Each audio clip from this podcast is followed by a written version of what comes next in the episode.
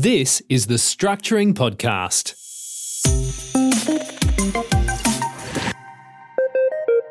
G'day, welcome back. This is episode 14 of the Structuring Podcast. Terry War here, and today's topic is what happens when the lender puts borrowed money in the wrong account.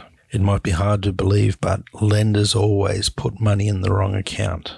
And if they do that, that can ruin your deductibility of interest. So let's start off with an example, and that will show you how it can happen and what results from it. All right, let's say Homer has an $800,000 home loan and he has $200,000 cash savings in an offset account against that home loan. The home loan relates to his main residence, so the interest is not deductible. He's got plenty of equity in the property, so he then goes and borrows another 200,000 as a separate split, also secured against his main residence.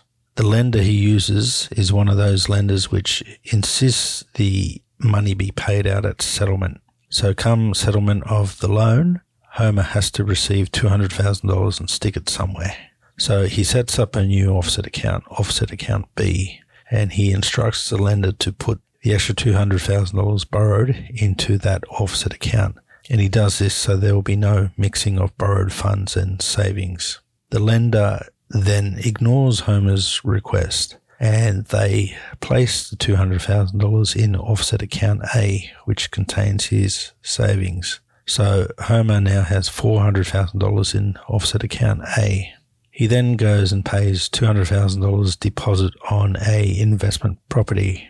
Now he's caused himself a problem there if he uses the money directly from offset account A, and that's because loan B is now a mixed loan he won't be able to trace the use of the 200,000 directly to loan B because it's contaminated with savings inside the offset account. So at best, Homer will only be able to claim 50% of the interest on loan B against his new rental property. So what Homer should have done was he should have taken $200,000 from offset account A, paid it back into loan B, and then redrawn it into offset account B and from there pay the deposit.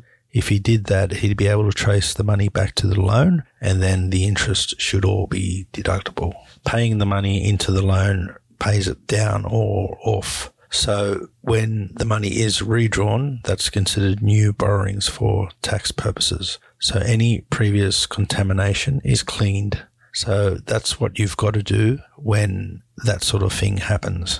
So it could be a timing issue if Homer had to pay the money instantly on settlement, but he should be able to redraw from the offset and put it back into the loan and redraw quickly. But watch out because not all lenders will allow redraw to be done immediately. Some lenders have to process the transaction. It could take days or even weeks with some lenders. So make sure you try and do this ahead of time and also, don't rely on this podcast. Make sure you get the tax advice from a lawyer or a registered tax agent, not a broker, but also check with your broker about the access to redraw. That's a lending issue. So that's it for this week. And next week, I think we'll do a bit on land tax. Until then, bye for now.